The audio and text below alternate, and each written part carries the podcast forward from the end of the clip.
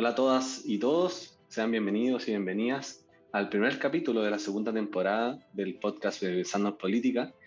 En esta ocasión eh, está junto a nosotros nuestra nueva panelista, Sofía Contreras, quien es parte de Tres Quinto y también de Pensando en Política, y también nuestro ya conocido panelista Tomás Silva, eh, en, esta, ocasión gerente general de ASECH. Y em, en este episodio, nuestro nuevo episodio de la segunda temporada, queremos partir hablando acerca de las elecciones que se nos vienen en abril próximo, específicamente las elecciones de, eh, de, los, de, los, constituyentes, y poder eh, desenredar un poquito este nudo político del cual nos encontramos inmersos en, esta, en estas semanas previas a las elecciones. Para hablar de esto nos acompaña hoy Eugenio Tironi, él es doctor en sociología, docente de la Universidad eh, Católica, además es destacado columnista y escritor de varios libros Em, siendo el último el Desborde, el cual fue publicado en marzo, si, no me equivoco, del, del, del 2020, y em, que nos acompaña obviamente para poder discutir todos estos temas. Muchas gracias, Eugenio, por, por estar con nosotros y obviamente por haber aceptado la, la, invitación a este programa. Y un honor que sea nuestro primer invitado a la segunda temporada.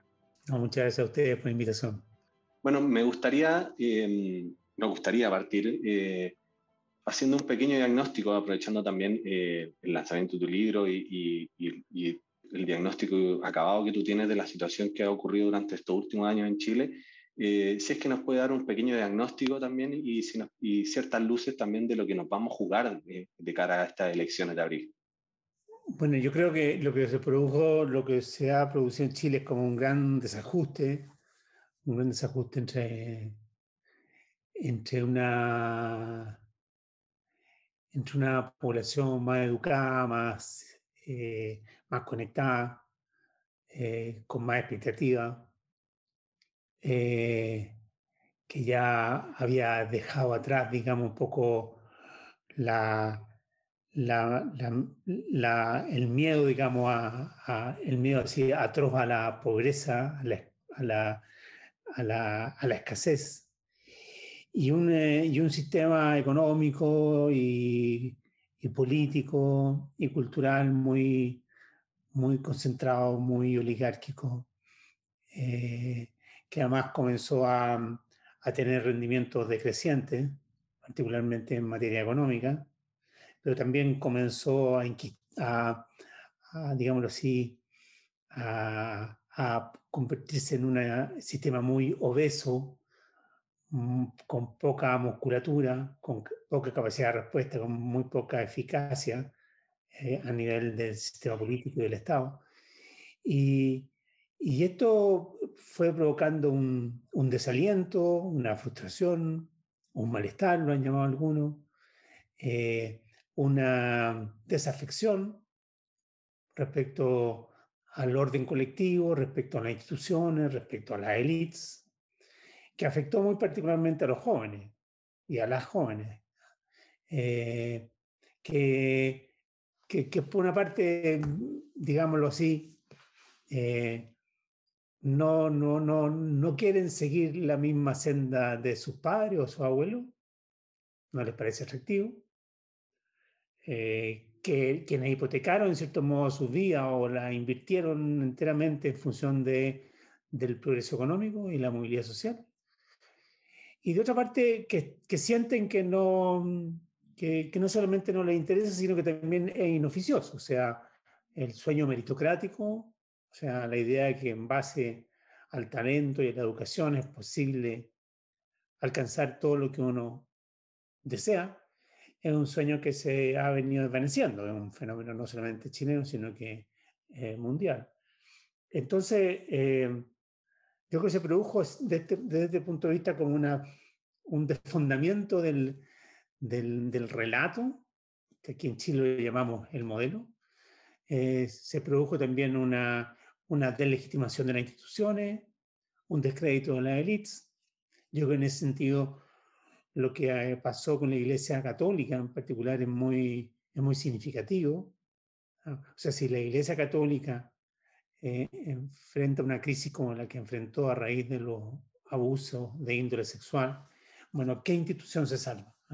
Eh, eh, entonces, mm, en, en, ese contexto yo creo que se explica un poco el, esto es lo que se desborda, digamos, esto es lo que explica el estallido.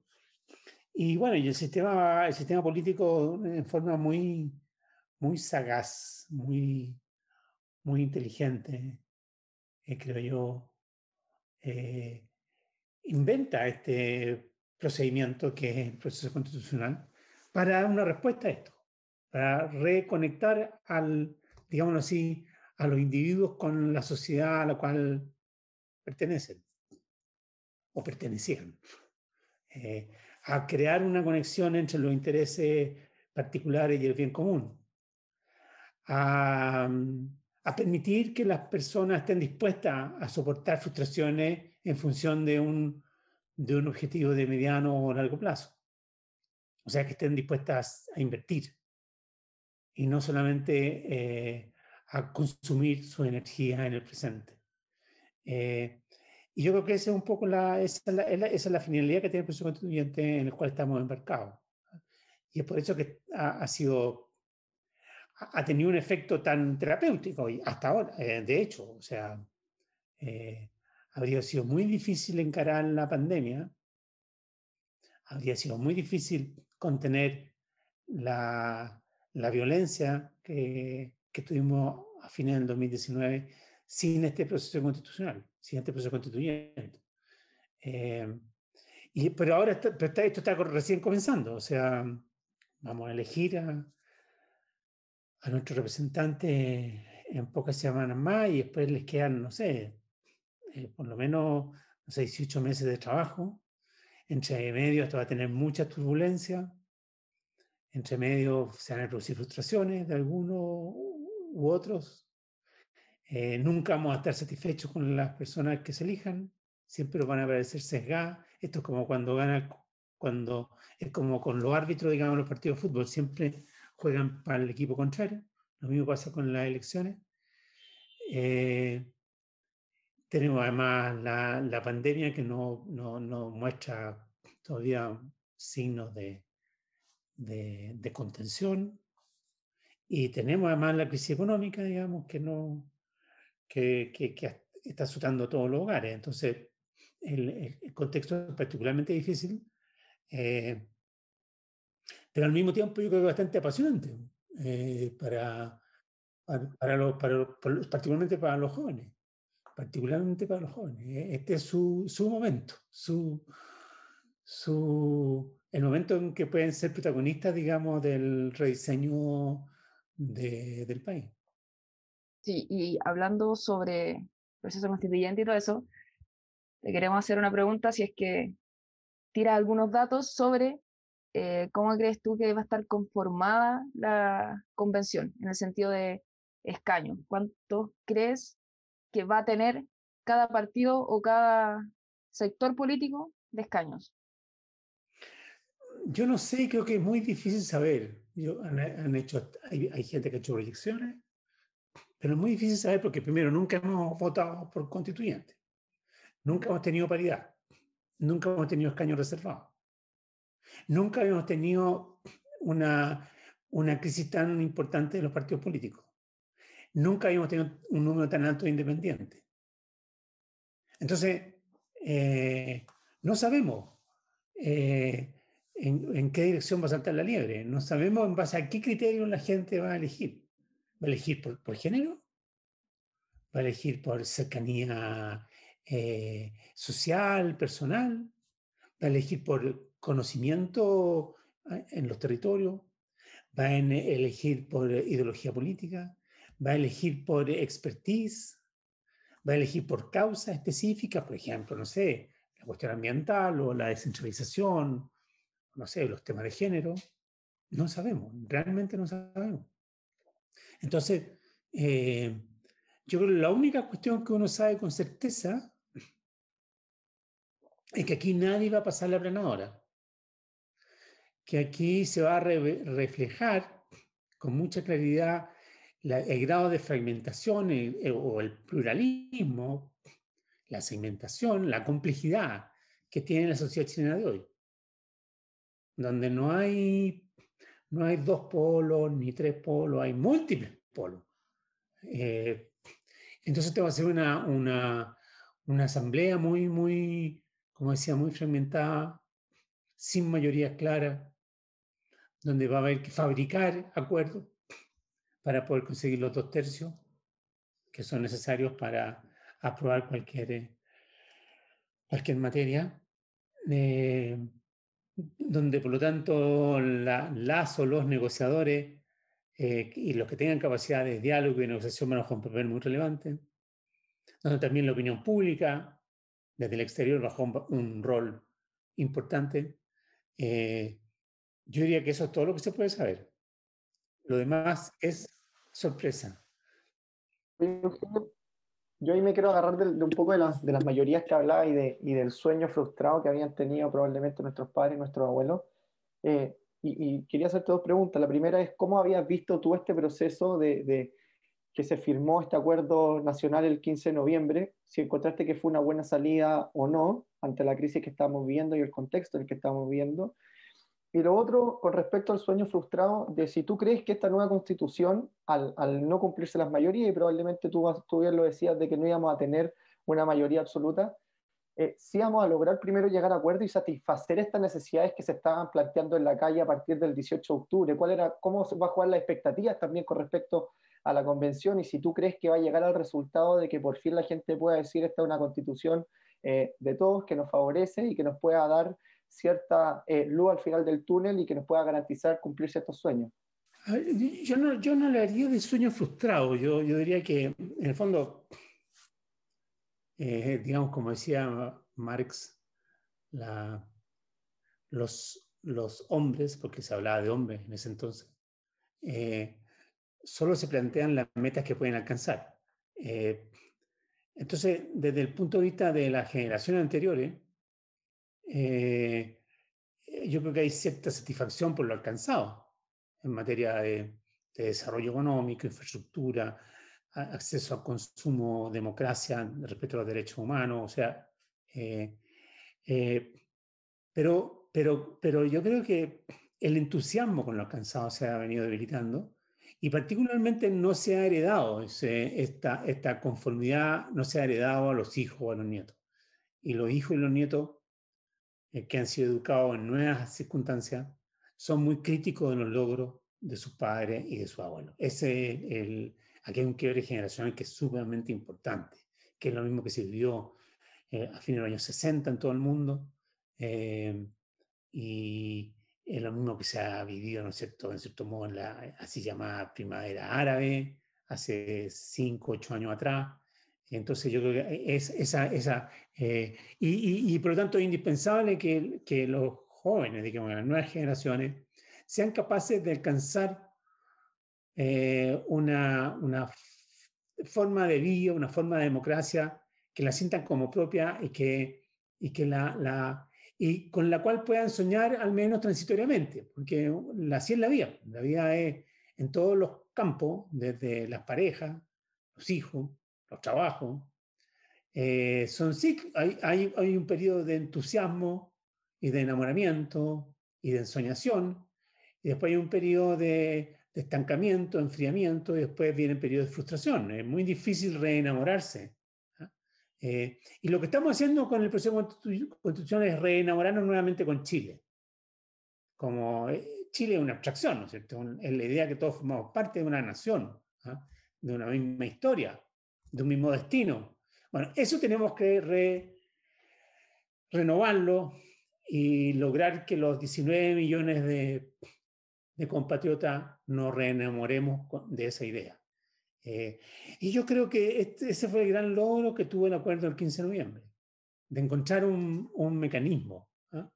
eh, eh, a partir del cual construir un sueño, y creo que también puesto lo del sueño, porque no, no es un sueño que, que nos permita, como decía, tolerar eh, eh, frustraciones, a veces tolerar desigualdades, a veces tolerar injusticia, tolerar asimetría y sentir que tienen algún, eh, algún sentido. No, no se trata de apostar de que estas van a ser, se van a mantener para siempre ni que van a mantener para siempre la misma vitalidad, no, se van a ir desgastando. pero así funcionamos como, como seres humanos y como sociedad.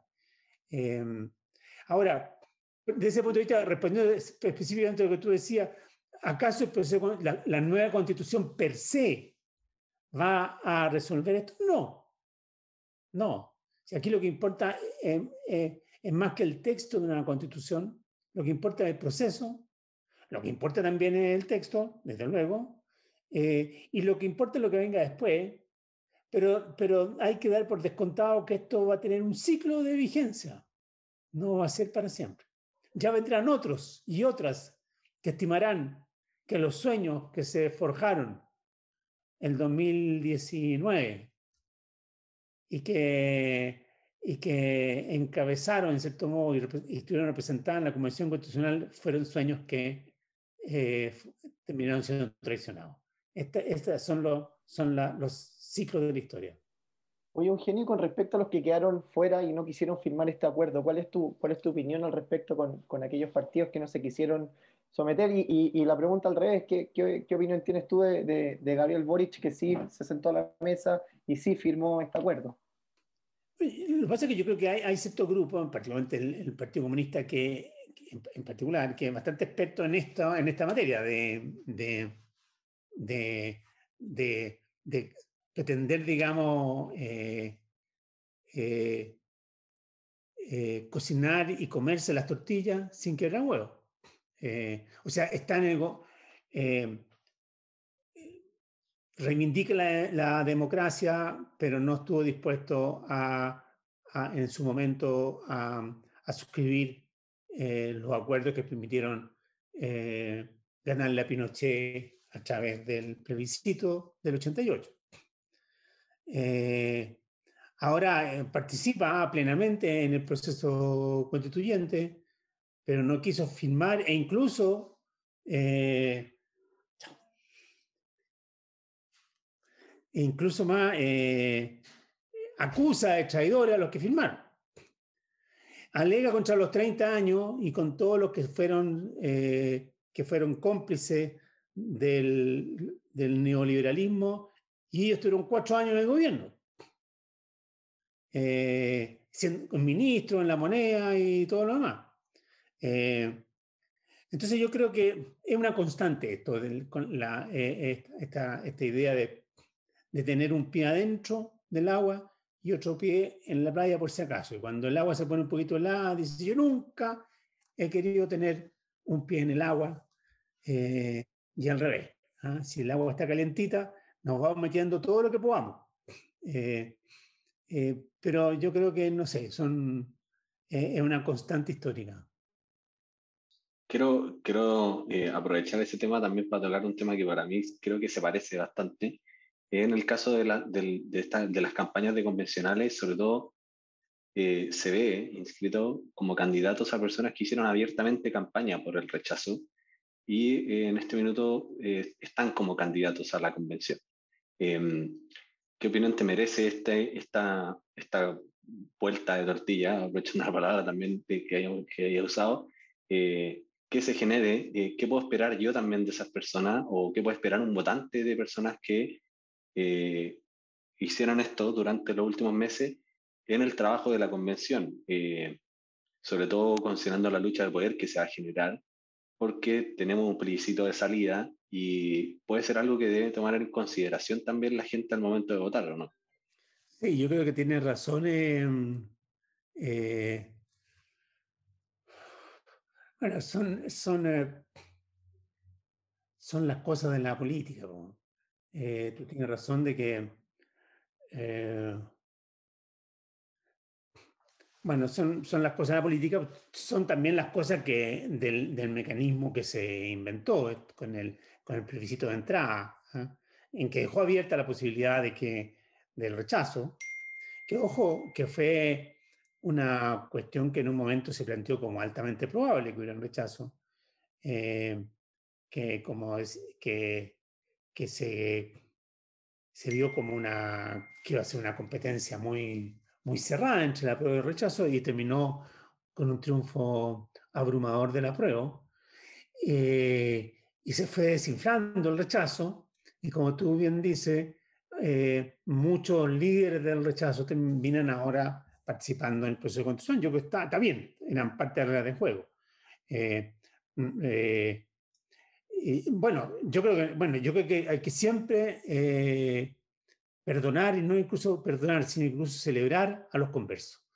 Eh, y si ellos o ellas, digamos, se han convertido y han asumido eh, la, como propia las ventajas que tiene el proceso constitucional y quieren participar en él, yo creo que en buena hora, bienvenido, Macanudo. ¿ah?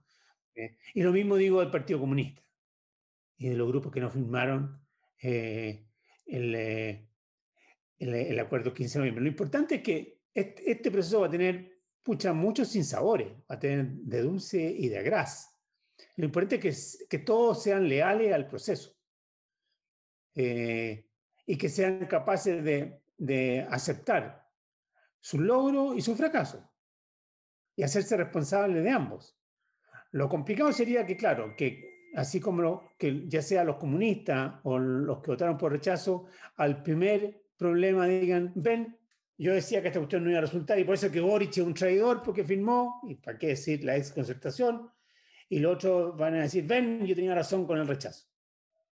No, aquí si se, uno se mete en esta fiesta, tiene que bailar la música que, que, que, hay, que es la definida en el acuerdo del 15 de noviembre, y, y, bueno, y someterse a, la, a, la, a las reglas que, que esto tiene y tratar, tratar de salir eh, bien parado, digamos, de la fiesta. ¿ah? Yo creo que eso es lo que uno tiene que exigirle a todos. ¿Cuánto yo quería tomar, tocar otro tema también que mencionaste en un comienzo acerca de, em, de las temáticas, que también las votaciones pueden girar en torno a temáticas más allá de, de, listas o, partidos. Por ejemplo, una muy importante y que a mí me interesa bastante el tema del medio ambiente puede ser un eje central. ¿Y dónde hace conexión esto también con el diagnóstico del desborde eh, en cuanto a la condición climática? Eh, porque también es, para mí lo veo como un eje no solamente nacional, sino que de la discusión internacional. Eh, qué tan importante puede ser no solamente acá en Chile, sino también al, al extranjero el mensaje que se dé en términos medioambientales y cómo va a sopesar el, en, en, en, los votos de, la, de las personas que también puede estar dentro de ese, de ese desborde de, de, que se lograron ciertas cosas, pero a costa de qué. No, muy interesante tu pregunta, porque yo creo que nosotros tendemos a mirar muchas veces este proceso constituyente como una respuesta a, al pasado, o sea, a los 30 años para algunos, a los 50 para otros, no sé, lo, lo que sea, o al estallido. Pero hay que también mirarlo hacia adelante. O sea, esto es una respuesta a los desafíos que vienen. No a las deudas solamente, ni principalmente, sino a los desafíos. Desafíos que se han puesto como sobre la mesa a raíz de la pandemia. Y, y entre otros, y quizás el principal de los cuales es el que tú mencionas, digamos, el cambio climático, calentamiento global. Eh, y, y, la cuestión del, del, medio ambiente. Entonces, yo creo que, que eso, eso hace que que el, proceso constituyente sea una gran, gran, gran oportunidad para que, para que Chile eh, eh, adopte e invente normas nuevas en relación a, a, los que son los temas de este siglo. Este que acaba de mencionar, los temas de equidad de género, los, te, los temas de inclusión, los temas de gobernanza descentralizada, eh, los temas de incorporación de los pueblos originarios eh, y muchos otros. O sea, yo tengo la impresión de que lo singular de esta constitución, de la nueva constitución, va a estar ahí, va a estar en este tipo de temas, eh, más que en los temas, digamos, del pasado. ¿Y cuáles son las deudas ahí, Eugenio? Tú hablabas de los desafíos que los lo mencionaste ahí muy bien. ¿Cuáles son las deudas que, que tenemos que también porque para poder hablar de desafíos primero tenemos que, que, que, un poco equiparar esta deuda ¿Cuáles crees tú que son las deudas y los desafíos que se van a plantear en la nueva constitución? Sí, yo, yo creo que lo, la deuda está más o menos está más o menos clara y se ha producido como bastante como convergencia, que tiene que ver con estos, con, la, con ciertos derechos universales ¿ah? Eh, en materia de, de, salud, de educación, de equidad. particularmente género, de, ¿qué más dije? De vivienda, de pensiones. Eh, bueno, algunos plantean eh, eh, incluso respecto a, servicios como Internet, digamos, que realmente forman parte como del paquete, del paquete básico, digamos, de la sociedad moderna. Yo creo que eso van a ser, esos son como, digámoslo, sí, deuda, o sea, son cuestiones que probablemente hace 40 años era utópico plantearse, pero que hoy día hay que plantearse. Eh, eh, aunque, sea, eh, aunque sean fines que se van alcanzando gradualmente, pero que hay que planteárselos como fines y no dejarlos fuera. Yo creo que hay otros temas, como dije antes, que, no puede también ser, tiene que ver un poquito con, con deuda, que tiene que ver con la descentralización. Eh, eh, yo creo que también otra cuestión que tiene que ver, como en cierto modo, con deuda es un sistema de gobierno con menos presidencialista, o sea, que aceptemos eh, que más cuestiones queden sometidas a la, a la decisión política de la, de la, del Congreso, o sea, de la mayoría, del juego mayoría y minoría. Y eso no. el sistema parlamentario? No, yo no estoy, no, yo no, no me convence lo pasarnos a un sistema parlamentario 100%, pero sí me convence un presidencialismo mucho más atenuado. ¿ah? Eh, em, pero, pero, pero, pero yo creo que avanzar en esta, digamos, yo creo que tenemos que tenerle, perderle el miedo, así como no, no perderle el miedo a someter las cuestiones al juego político de mayoría y minoría que se expresan en el Parlamento. Y eso significa que así como algunos tienen que aceptar que eh, aceptar perder garantías que hoy día le ofrece la Constitución y que creen que pueden defender en el Tribunal Constitucional, otros van a tener que abandonar la expectativa de introducir derechos universales que puedan ser también defendibles ante un tribunal constitucional e imponerse sobre los gobiernos de turno. Eh, vamos a tener que aceptar que, la, y que creo que es propio de la sociedad moderna, eh, que, que, son, eh, que son estructuras de poder más abiertas, más porosas, más plásticas, más cambiantes, donde nada está escrito en piedra o es muy poco lo que está escrito en piedra, más bien, no que nada, pero muy poco lo que está escrito en piedra. Eh, porque eso mismo nos otorga más libertad para eh, navegar en aguas más recelosas, digamos, más, más, más difíciles. Sí, más dinámico hoy. Oye, Eugenio, te quería llevar a, otra esfera que es más del área estratégica. ¿Tú crees que en, algún minuto se podría haber puesto de acuerdo el Frente Amplio con la nueva mayoría para poder haber llevado una sola lista? Y sí, así que le faltó. Yo pienso que no. Yo pienso que no, que en realidad, bueno, digamos, es bien curioso porque nosotros venimos, hay muchos sectores, ¿no es cierto?, que han, eh, han venido alegando mucho, desde muchos años, contra el binominal, o sea, contra la idea de que hay dos polos, eh, que han bregado insistentemente por terminar con un sistema electoral que fomentaba, que favorecía el binominal. Eh, bueno, y ahora es hora de asumir las consecuencias. La consecuencia es que hoy día hay una, escena mucho más fragmentada, que corresponde un poco también a los tiempos de hoy. hoy día estamos en tiempos que no son binarios en ningún dominio, ni siquiera en, respecto a la identidad sexual, ¿no es cierto?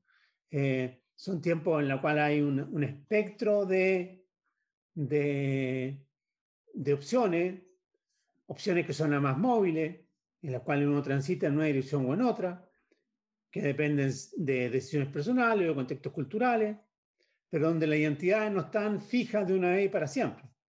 Entonces, eh, de ese punto de vista, a mí, a mí a mí me llama la atención cuando algunos dicen, tenemos que crear un gran frente de oposición. Pero eso es como, es como invocar la presencia de un fantasma, si no, no, no existe un gran frente de oposición, porque supondría que hubieran, que hubiera, que hubieran puntos de entendimiento, una visión común de la historia, una visión común de los últimos años, una, una visión común respecto a lo que hay que hacer. Y eso, incluso eh, una cierta homogeneidad demográfica, cultural, y eso no existe. Paula Narváez lo dijo en Tolerancia Cero el domingo. Le gustaría una, una primaria amplia, donde estuviesen todos, ojalá todos los sectores de...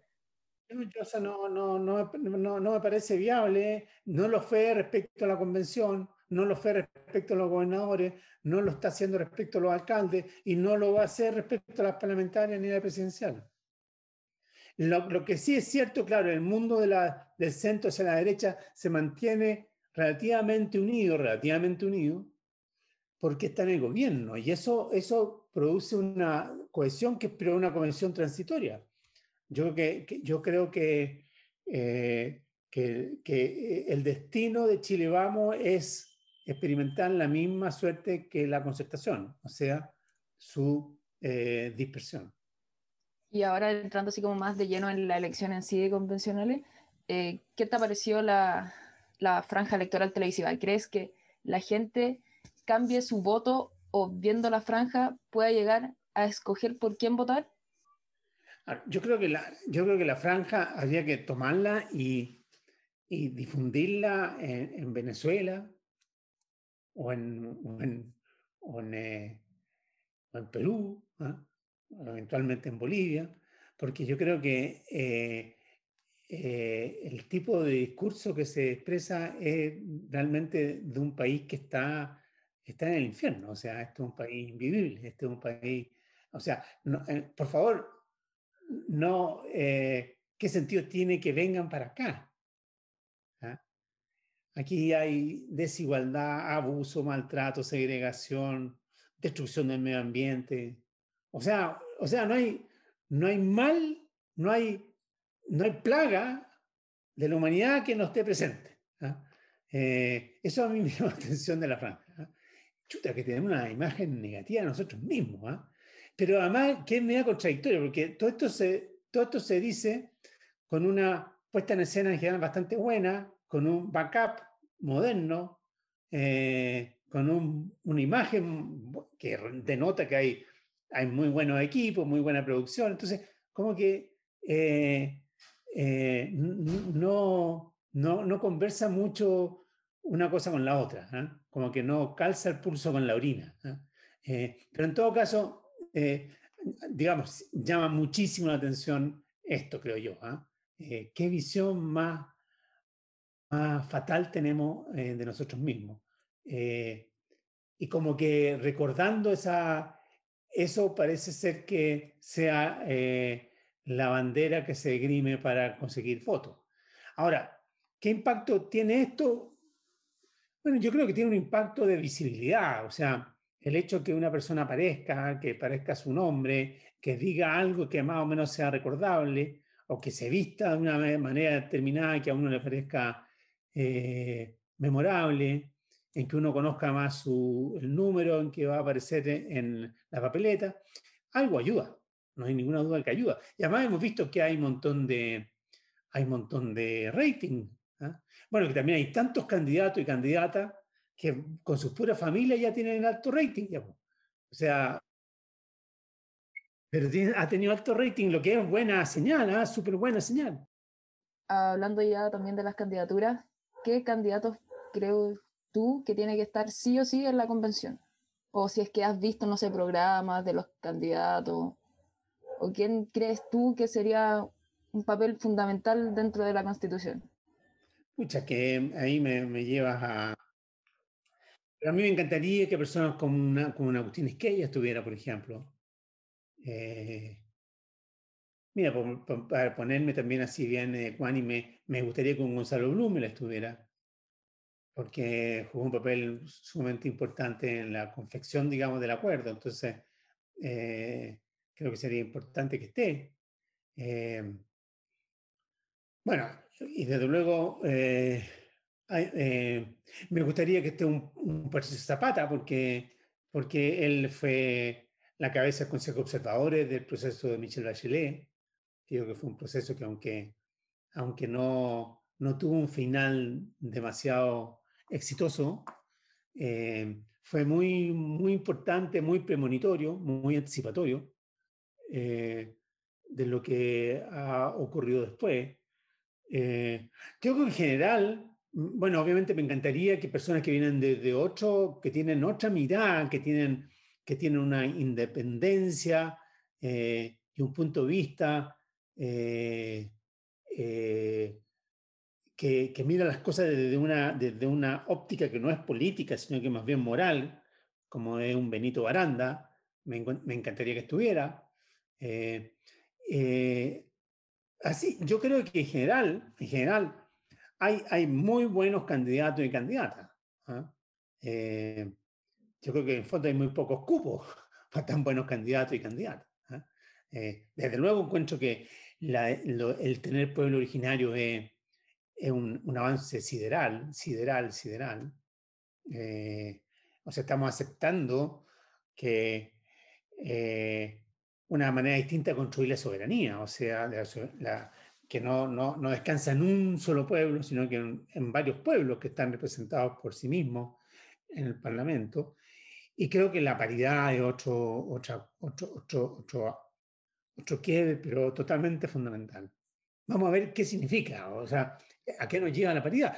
Eh, según la teoría, digamos, la paridad, eh, las mujeres, perdón, la mayor presencia de mujeres es algo que favorece la negociación, favorece el diálogo, eh, favorece los entendimientos. los hombres tendemos a ser más, más utópicos, más quiméricos, más mesiánicos. como que tenemos que demostrarnos nosotros mismos nuestro valor ¿ah?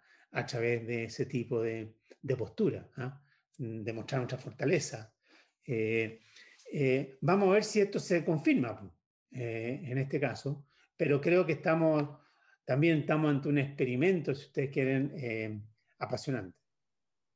Oye, Eugenio, ya para ir terminando y cerrando, hay una pregunta sello que le hacemos a todos nuestros invitados. Ya, como es la segunda temporada, empezamos con con la pregunta sello contigo, pero antes quería preguntarte una pregunta muy corta. ¿Quién crees que va a ser el presidente de Chile?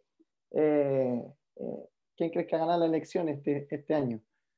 Bueno, antes hay que preguntarse quién va a ser él o la presidenta de la Asamblea Constitucional, eh, que, que, que va a ejercer un papel sumamente importante. Pero bueno, eso lo dejaremos para otra vez. Presidente de Chile, ¿quién va a ser presidente de Chile? Pucha, eh, yo creo que está. Eh, bueno, yo creo que esto está simplemente. No, para, no, matarte, ¿quién va a segunda vuelta? Ah, bueno, más, eso es un poquito más simple. Yo creo que va. No, pero mira, no sé todavía porque. Porque es que, es que realmente, mira, normalmente a esta altura del baile la cosa estaba más o menos delineada en el pasado. Pero hoy día faltan todavía demasiados pasos intermedios, ¿ah? eh, como son estas famosas primarias. Porque hoy día se ve a un Lavín bastante fuerte, pero podría ser desfarrancado en una primaria de, la derecha. Por alguien como Matei, que va a tener pocas probabilidades de ganar una segunda vuelta, por ejemplo. Eh, cualquier candidato de la centroizquierda podría ser eh, derrotado por Jaude, que también tiene pocas probabilidades de ganar en segunda vuelta. Eh, entonces, como que, que, que está está muy poco claro quiénes van a participar, cuáles van a ser los pingos que van a estar, digamos, sobre la pista. Una vez que sepamos quiénes son los pingos, yo creo que uno puede ya hacer algún tipo de pronóstico. Lo que sí que es notable es que uno habría imaginado, ¿no es cierto?, en, a fines del 2019, que no habría en Chile un gobierno de derecha o centro derecha, pero hasta un siglo más. ¿ah? Eh, y que la sociedad entera lo único que repugna de todo lo que vuela a centro derecha eh, o a cualquier cosa cercana al presidente Piñera. Bueno, yo diría, eh, la verdad es que eso está muy lejos de ser realidad. ¿ah? Entonces, eh, y eso es lo que nos hace estimar de que, el, de que juego está tan abierto. ¿ah? O sea, aquí la pugna no es entre qué candidato o candidata de centro izquierda va a salir electo, sino que está mucho, mucho más abierto el juego. Vamos a tener que invitar después, entonces, posterior a, las primarias, para que nos, responda bien. Oye, mira, la, pregunta sello es, es, ¿cómo ves tú a Chile en 10 años más? ¿Cuál es, eh, desde la perspectiva que tú lo quieras ver, pero ¿cómo te imaginas tú a Chile en 10 años más? Ah, yo imagino un país más... A ver, yo, yo, me imagino un país más igualitario, no hay ninguna duda. Un país con una democracia más, más vibrante. Un país, digamos, en que ya no se está hablando de la transición. esperamos. ¿ah? Eh, eh, un país donde vamos a estar diciendo de que probablemente que el proceso constituyente no fue lo suficientemente profundo. Eh, bueno, totalmente con una nueva generación al mando, al mando no solamente de la política, sino que de, la empresa, de, de, la sociedad civil. Em, yo diría que un, país en ese sentido rejuvenecido, creo yo. Hoy día un problema que hemos que tuvo Chile, yo creo que hoy día está cambiando radicalmente en, esto, en estos meses, es que se envejeció su elite. Y eso mismo hizo que se distanciara de la sociedad. Yo diría también un país, yo esperaría esto ya más, pero yo creo que por lo que uno ve, incluso en la franja, hay que decir, incluso en la franja, eh, un país como muy, bastante inserto en los temas de este siglo. Eh, que además son temas que a, nosotros hoy día no nos dividen ideológicamente. ¿eh? Eh, hagan, el, hagan, el, ensayo con bastante, bien genuinamente, con bastante ingenuidad, de esto, con esto, esto, esto que tiene la tercera y que tiene esto, votamos todo, de hacer este matching, este suerte de Tinder electoral, donde uno le hacen como 17 o 40 preguntas y uno va respondiendo lo primero que se le ocurre y en función de eso le, le van a ofrecer cuál es su candidato ideal. Y uno se van a encontrar con alta sorpresa. Eh, no es tan evidente que, que, los candidatos que uno que le calzan, digamos, que hacen matching con nuestras preferencias, son aquellos que uno creía. Ah, pueden aparecer. ¿Por qué? Porque hay una gran diversidad de posiciones. Eh, yo esperaría que eso se traduzca en el Chile que viene, digamos, o sea, en que tengamos acuerdos sobre, sobre estas cuestiones, digamos, que como decía, son propias del, del, del, siglo XXI. Nos quedamos entonces con, con, una mirada optimista, se podría decir, de, de, lo que es Chile a 10 años. Y mm, vamos a ir cerrando este programa. Te damos las gracias, Eugenio, por, por haber acompañado en este programa, por haber conversado con nosotros y por haber tenido el honor de, de haber partido esta segunda temporada y por supuesto esperamos eh, poder contar contigo ya sea dentro de Mesando Política o dentro de la SECH en alguna, en alguna otra conversación. Eh, reitero las gracias y, y, espero que, que, esté, que estés muy bien. Vale, muchas gracias. ¿eh? Que estés muy bien. Igualmente, que estés muy bien. Bueno, y así nos despedimos y los esperamos a todos en un próximo podcast de Pensando en Política.